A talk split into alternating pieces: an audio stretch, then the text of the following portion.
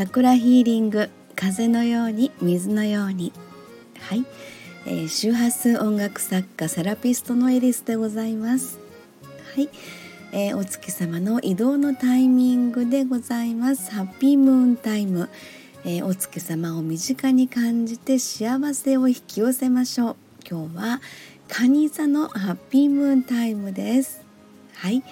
えー、7月26日火曜日2時54分からですね。28日の木曜日15時35分、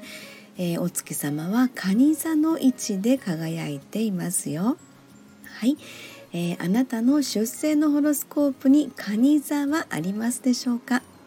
えー、ホロスコープとは出生のタイミングで配置されました。10天体と12星座の関係性のことを言いますが、えー、今日は蟹座がキーワードになります、えー、添付のアドレスをクリックして生年月日出生地で簡単に調べられますので、えー、ご興味のある方は是非チェックしてみてください。はい、えー、ではではですねまず太陽にある方です、えー、アピールデーということでご自分の存在感を高める時です。はい、えー、そして月にある方は心の休息デーです、えー、月が寄り添いほっと一息のタイミングです。はい。そして水星にある方はコミュニケーションデイ。文字でも声でも発信 OK です。えー、金星にある方はキラキラワクワクデイ。と花開く魅力満開の時ですよ。はい。そして火星にある方はアクションデイ。動くことで発見につながります。木星にある方はラッキーデーです。何の迷いもございません。チャンスです。そして土星にある方はストイックデーです。まずはえー、目の前のことにね集中いたしましょう。はい、えー、では出生のホロスコープにですね蟹座がないよという方は、えー、お月様を通して蟹座のエネルギーをぜひあの直接ね受け取ってみてください。はい、ということで蟹座の気づき学びのレッスンでございます。えー、家族や仲間との信頼や気づきですねそして親密な人との関係性の中での成長ということですね。カニ座はやっぱりこう家族仲間あのカニの甲羅をイメージしていただきますと、えー、やはりその大切な人というのは自分のカニの甲羅に中に入れていきたいというそこからのまあ信頼とか気づきですね。はい、そしてまあ親密な人という意味もありますのでその中での成長ということにつながるんですね。はい、そして蟹座第二チャクラ丹田と共鳴いたします。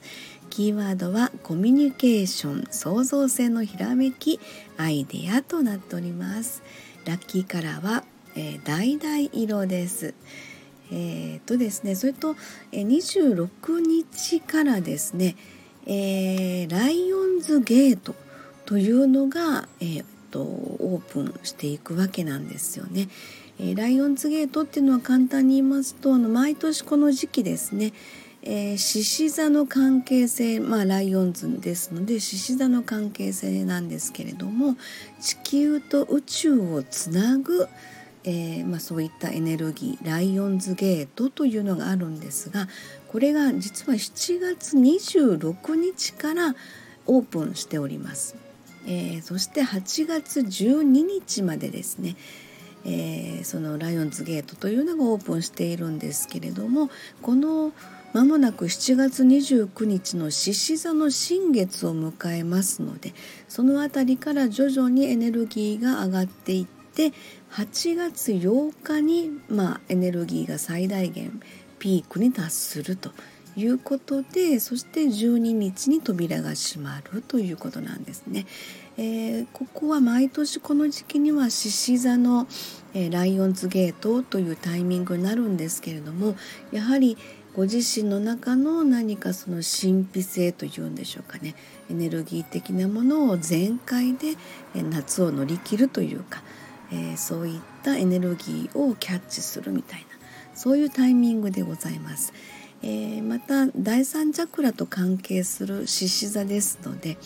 え、8歳から12歳のインナーチャイルドだったり黄色母音の「お」とか周波数音楽で言えば 639Hz この辺りを意識してライオンズゲートの中でこのタイミングで是非エネルギーをねキャッチしてみてくださいということでちょっと今日はえ蟹座のハッピームーンタイムと獅子座のエネルギー上昇のタイミングライオンズゲートのことでえご案内をさせていただきました。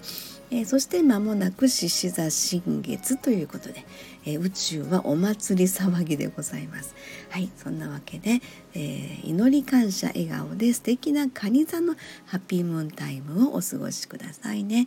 え次回は獅子座のハッピームーンタイム。そして獅子座新月が近いですので、えミュージックレターまたご案内の予定にしております。